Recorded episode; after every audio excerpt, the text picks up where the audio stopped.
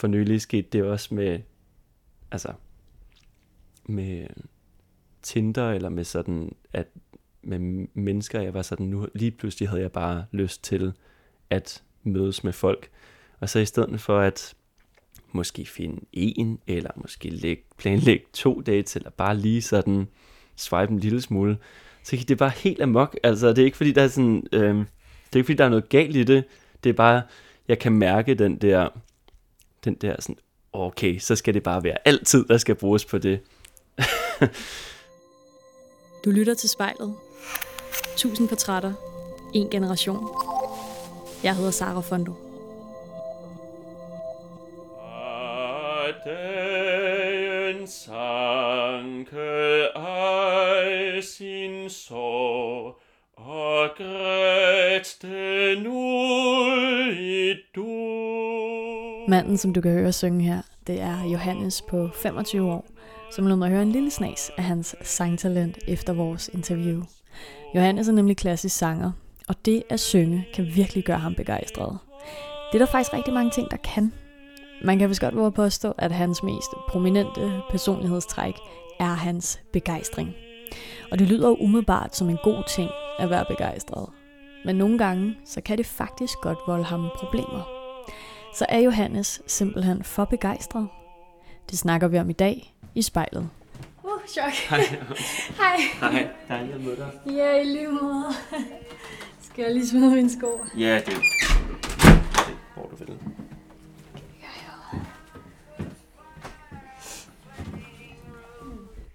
Okay. Værelsestur. Ja. ja.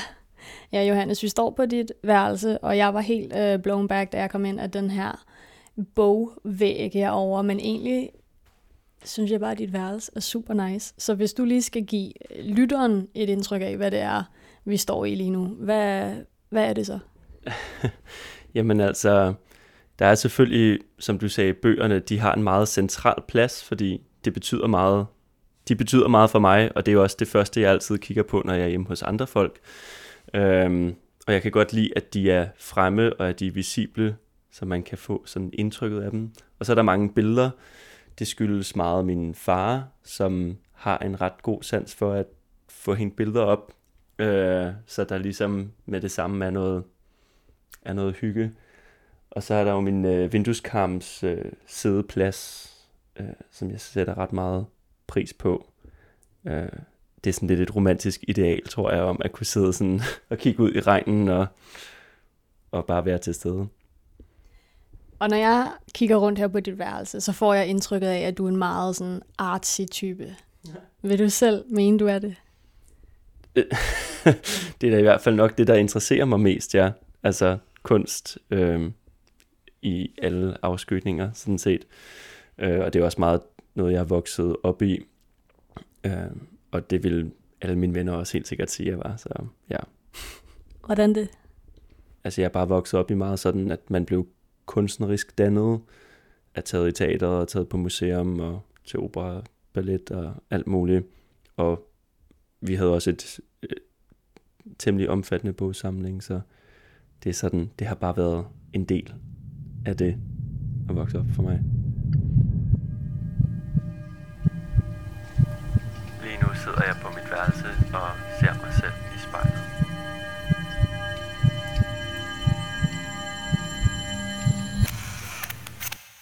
Faktisk ret behagelig at sidde på, den her. Ja. Det er vel også det, der er skabt det, til. det, Det er sådan ja. en yogapude, han har. Ja. Nå, Johannes, vi sidder på dit gulv, Mm-hmm. og øh, vi har et dejligt spejl her, hvor du kan se dig selv i. Sidder du godt? Yes. Og skal vi ikke starte med, at du lige prøver at se på ham derinde i spejlet? Hvordan vil du beskrive dig selv i spejlet? Hmm. Altså, jeg har aldrig sådan helt glad for at kigge mig selv i spejlet. Eller ikke, at jeg... Der har været mange år med sådan øh, irritation over lidt for mange kilo, synes jeg. Altså det er sådan stadigvæk en ting, som ligesom ikke kan undslippe mig, hver gang jeg kigger i et spejl. At der bare er sådan den der overvejelse, sådan, hmm, er der lige... Men øh, det er nu også blevet bedre. Ellers så synes jeg ofte også, når jeg kigger i et spejl, at jeg tænker over, hvorfor mange mennesker synes, at, øh, at jeg er så pæn. For der er mange, der siger til mig, at det er ofte, når jeg kigger i et spejl, så kan jeg godt se det. Andre gange, når jeg kigger i et spejl, så synes jeg, at jeg ser en Gud. Så det er jo... Lige nu er jeg lidt mere på den første. Men øhm, ellers så øh, har jeg jo taget mit behagelige tøj på, eller sådan noget, som jeg selv rigtig godt kan lide at gå i, og som ikke hører så meget til på den uddannelse, jeg går i, eller det miljø, jeg ofte færdes i, hvilket er en spøjs ting, jeg ofte undrer mig over. Så hvis vi lige skal dvæle lidt ved det, du sagde, føler du så, at andre har et andet syn på dig, end du har på dig selv?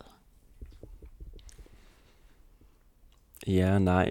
Altså, mange har et syn på mig, jeg også har, men ofte er det det udadvendte syn, hvilket jo også er forståeligt nok. Sådan de ser den ekstroverte og den øh, charmerende og begejstrede og gang i den. Og ikke altid, eller det er der jo selvfølgelig også heldigvis efterhånden mange, der gør, men den mere introverte og øh, sådan ham, der gerne vil være alene og har brug for det også. Brug for indadvendtheden. Og hvornår føler du dig så allermest som dig selv? Det kan være begge dele. Den ekstroverte kan også godt være, når jeg er alene. Altså sådan en kæmpe begejstring, når jeg er alene over ja, alting. Det kan være de fleste ting. Oftest musik og vejret og filosofi, ja, kunst primært. Og jeg har også lige lyst til at gå tilbage til det, du sagde om dit tøj, fordi du sidder her foran mig i en... Altså, jeg har lidt lyst til at kalde det sådan azteker print. Mm. Jeg, jeg, det ved jeg ikke helt, om er korrekt, men det, det er sådan en dejlig, funky skjorte, du har på, øh, og, nogle, og nogle løse jeans. Um, hvordan øh, skiller det sig ud fra, hvad du ligesom laver af profession? Altså, det kan også være, at jeg var lidt hurtig med det, for det her er ikke det, man kunne sige, det kunne være meget mere hippieagtigt. Men det er nok mere det, at, at jeg kan rigtig godt lide at gå i, hvad man måske sådan lidt forsimplende kunne kalde sådan noget hippie-tøj. Og inde på konservatoriet og i den verden af klassisk musik, jeg bevæger mig i primært og kommer fra, der er det bare ikke så sædvanligt, lad os sige det på den måde. Så er det her mest dig, eller fordi jeg forestiller mig lidt det, du laver, er det ikke meget sådan noget, sådan noget jakkesæt? Det er helt sikkert meget i sådan noget jakkesæt, jo. Men det er det andet helt sikkert. Det er det her, og haremsbukser og sådan lignende, og halskæder og masser af sådan... Ja, det, det føler jeg oftest er mere det, jeg føler mig hjemme i. Det andet er arbejdstøj primært, tror jeg. Og ikke, at jeg ikke føler mig godt tilpas i det, når jeg bruger det, men det er, en, det er funktionstøj, tror jeg. Har det så også en effekt på dig, når du ligesom kommer i det dress? Helt sikkert. Rigtig meget. Der er sådan... Øh, der er en professionalisme. Også ofte en glæde over, at okay, jeg har dresset op. Jeg ved, at det betyder, at nu skal jeg præstere og gøre noget, jeg elsker. Så det er jo også selvfølgelig pragtfuldt. Men der er helt sikkert sådan en tightening up-agtig ofte. jeg hedder Johannes, og jeg bliver meget nemt begejstret.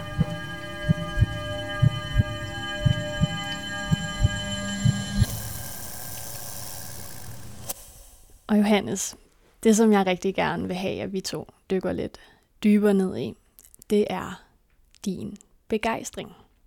Fordi da vi to talte i telefon sammen, og jeg spurgte dig om, hvad din allerstørste udfordring er lige nu, så sagde du, det er min begejstring. Og det synes jeg var mega interessant. Så hvis du lige skal prøve at gengive, hvorfor at begejstring for dig er en udfordring. Hvorfor er det så det? Altså, i første omgang, så er det det jo professionelt, fordi at i mit metier, i mit fag af klassisk sang, der det kræver en ret stor mængde af kontrol øh, kropslig, sindslig kontrol.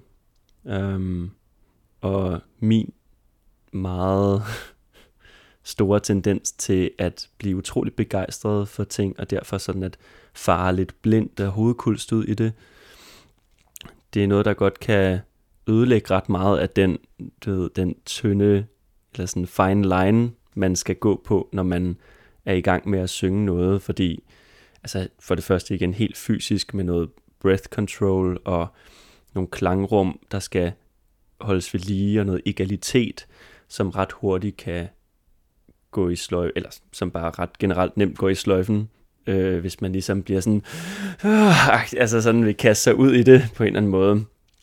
Og personligt er det så også fordi, altså det er jo den, det er det samme, fordi at igen, jeg har en tendens nok til så lidt at, det kan være med personer og med emner og aktiviteter, at jeg har svært ved at styre mig, fordi jeg bliver utrolig begejstret, og så vil jeg bare gå all out. Og det er igen med mennesker, det er også med, kan være med træning, eller med øh, alkohol, eller ja, de fleste ting.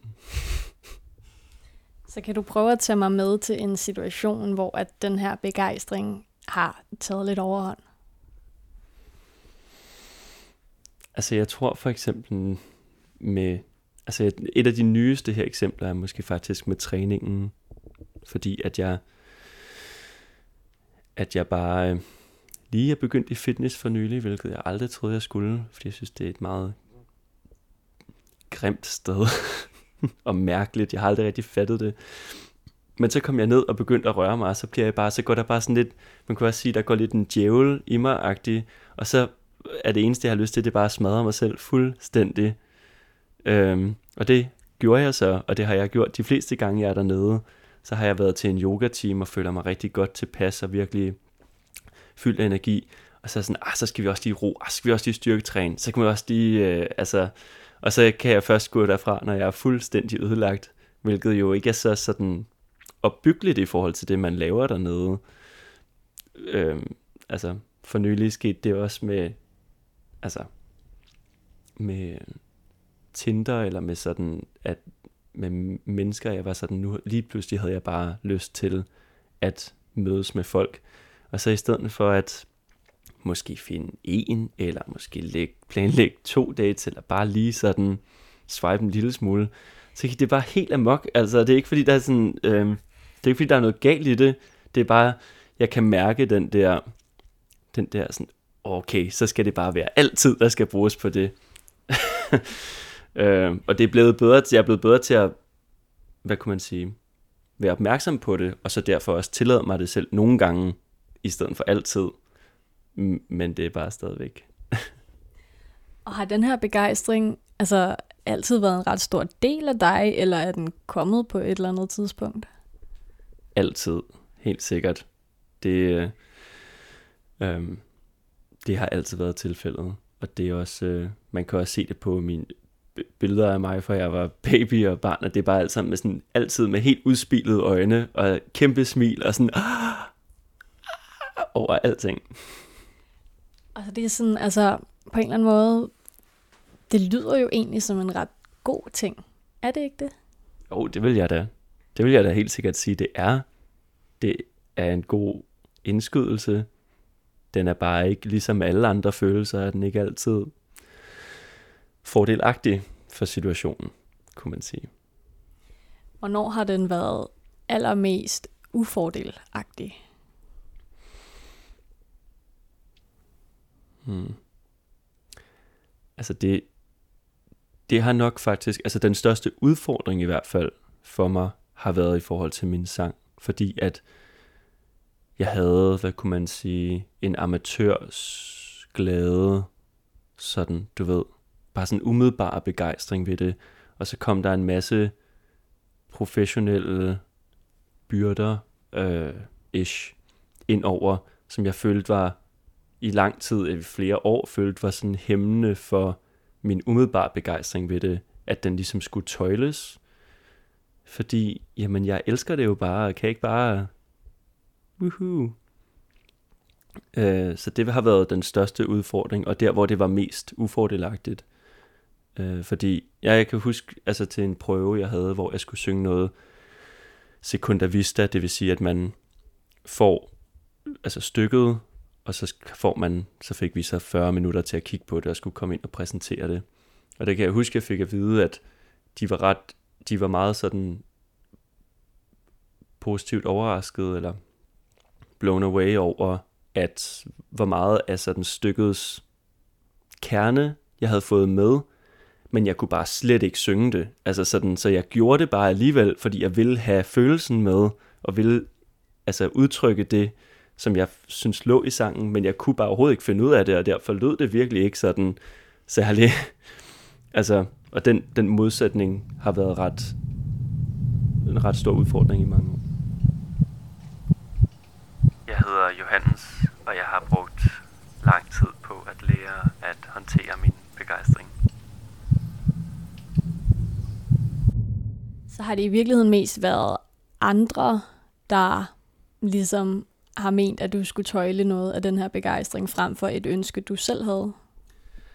Altså nu de første mange år af klassisk, altså sådan, eller altså, af den klassiske sang, er jo folk, der fortæller en, fordi der er så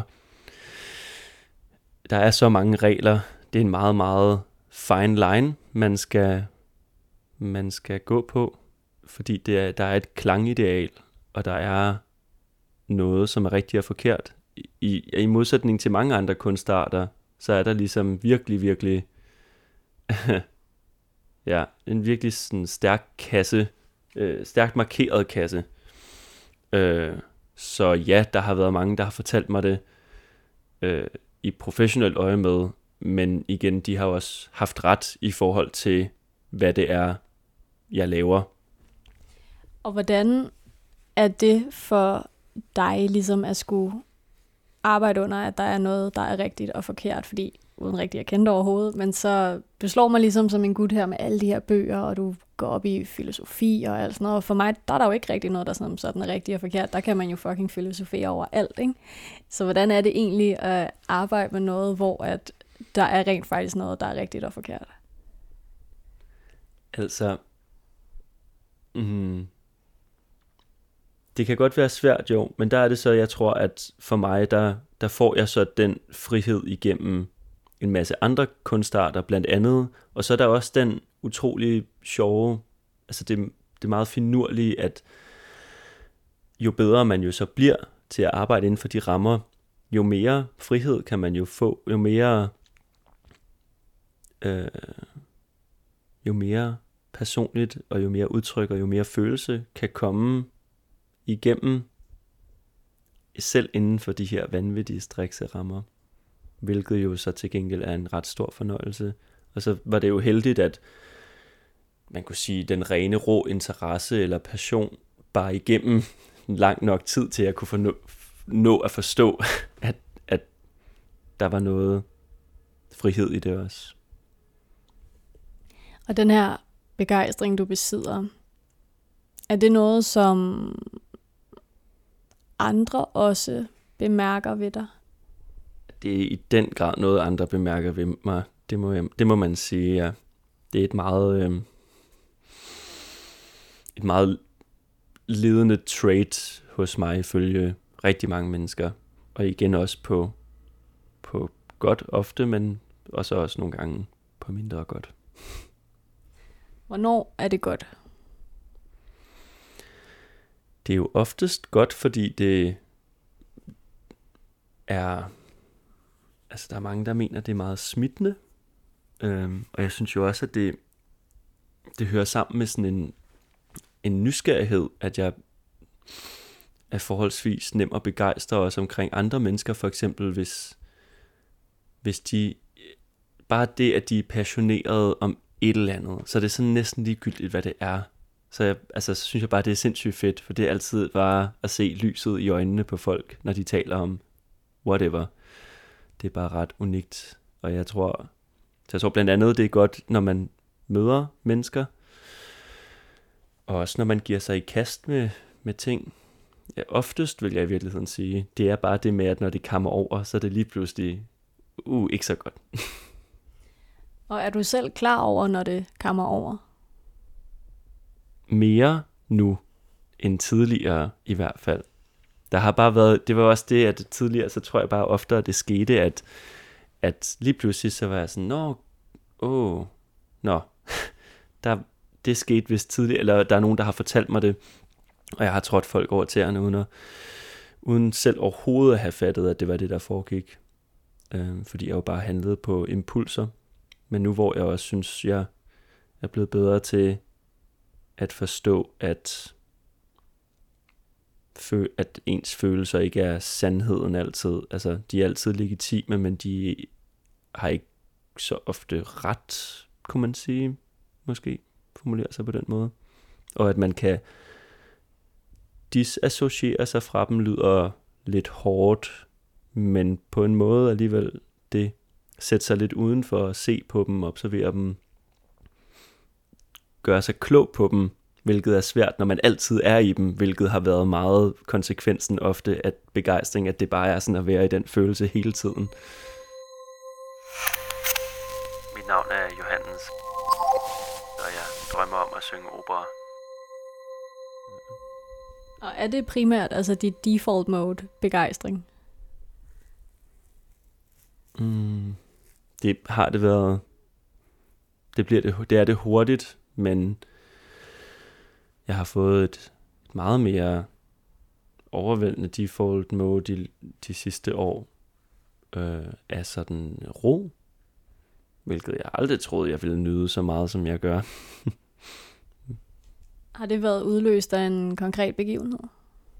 Det var udløst af noget stress og noget angst, som kom for tre et halvt års tid siden, hvor lige pludselig så så, så satte ting bare ud, øh, og så kunne jeg bare ikke noget ofte, ligesom hvis det ramte, så var jeg bare helt, øh, helt ukampdygtig. Og så begyndte jeg til healing og til psykolog og at meditere mere, dyrke yoga mere og så videre. Og det sådan langsomt, så f- tror jeg, jeg fandt en glæde ved ro og en glæde ved ingentinghed, tror jeg, eller sådan ikke følen, som jeg indtil da overhovedet ikke havde haft, fordi at langt hellere være i de dybeste afgrunde, end at være i den kedelige midte, hvor der ikke sker noget. I mean, come on, -agtig. Det var nok meget der, jeg befandt mig indtil da. Enten i, den, enten i noget dyb afgrund, som jeg så også nød rigtig meget, eller i noget høj ekstase, som jeg også nød rigtig meget. Det kan jeg virkelig godt sætte mig ind i. Um, men det er sjovt, du siger det med ro, fordi jeg, jeg sad faktisk og tænkte på vejen på cykel herhen, at sådan, jeg tror faktisk, jeg er allermest i ro, når jeg tonser afsted på min cykel. At det er der, at der for mig sker allermindst, fordi jeg egentlig har en ret hyperaktiv hjerne, tror jeg. Hvordan oplever du ro? Altså, jeg kan virkelig godt følge det med at tonse afsted på cykel. Altså, det er også ofte der, jeg så lytter til noget musik, som vel i virkeligheden måske bare er ret... Jo, altså hvad kan man sige? Ensporet musik. Mus, altså sådan noget som EDM, altså Avicii, øh, kan bare være sådan... Det kan jeg faktisk også godt lytte til, når jeg ligger helt stille og roligt og bare kigger op i loftet. Fordi det er netop igen det der med, det er jo ikke rolig musik som sådan, men det er ensporet musik, så den der ene følelse, det er for mig ret meget ro, tror jeg. Og det er det samme med, der er andre altså sådan ofte med musik, hvis jeg hører Machine Gun Kelly, er jeg kun i det der sådan lidt halvaggressive, eller sådan lidt, lidt aggressiv frustrations, men sådan måldrevet humør, som også er enormt befriende, netop også fordi det er ret ukompliceret. Og det kan også være pop, og det kan også være, ja, det kan være alt muligt. Men, så det kan være ro, og så kan det også være ro, at måske bare træde tilbage og træde ud af følelserne lidt, og bare, ja, meget det med at træde ud af følelser og være til. Det er ikke en ting, jeg er så god til endnu, men måske kommer det. Johannes, jeg ved, du også er i en lidt uvandt situation i dit liv lige nu. Fordi du faktisk har sådan øh, fri for første gang nogensinde. Hvorfor og hvordan er det for dig? altså ja, jeg har jo sådan, hvad man vel kunne kalde et sabbatår. Jeg har udskudt mit optag på kandidaten. Jeg blev bachelor fra konservatoriet ja, i sang i sommer. Og indtil da, der havde det altid været sådan, at når jeg skulle... Altså, jeg var enormt excited. jeg er altid meget begejstret for det næste punkt i min uddannelse. Efter folkeskolen ville jeg vildt gerne i gymnasiet. Efter gymnasiet ville jeg vil gerne på MGK og på uni. Øh, og efter det vil jeg vildt gerne på kons. Og så fandt jeg bare ud af, at nu her var, vil jeg ikke vildt gerne på kandidaten. Og på den måde så føles det utroligt dejligt, at øh, også at vide, at jeg faktisk har det. Jeg tror måske tidligere har tænkt, at jeg bare ikke var sådan en, der tog fri. Altså sådan, sådan et ensidigt, ikke? Altså bare været sådan, jamen, det er nok bare ikke for mig. Jeg kan bare godt lide at arbejde tons på, osv. osv. Men øh, kæft for, hvor jeg nyder at lave, altså sådan at have den tid, og også ikke at have den, ikke fordi jeg har vanvittigt meget mere tid nu, men følelsen af ikke at være på en uddannelse, og derfor at skulle nå et eller andet, som jo godt kan være lidt arbitrært. Øh, men det er ret vidunderligt, og så arbejder jeg jo på at søge en kandidat i New York på Manhattan School of Music, samt også sandsynligvis andre steder. Generelt vil jeg bare gerne ud nu, fordi jeg har boet i København hele mit liv. Men jeg vil også rigtig, rigtig gerne til den skole, og til den lærer, jeg går hos derovre nu. Jeg hedder Johannes, og jeg ser mig selv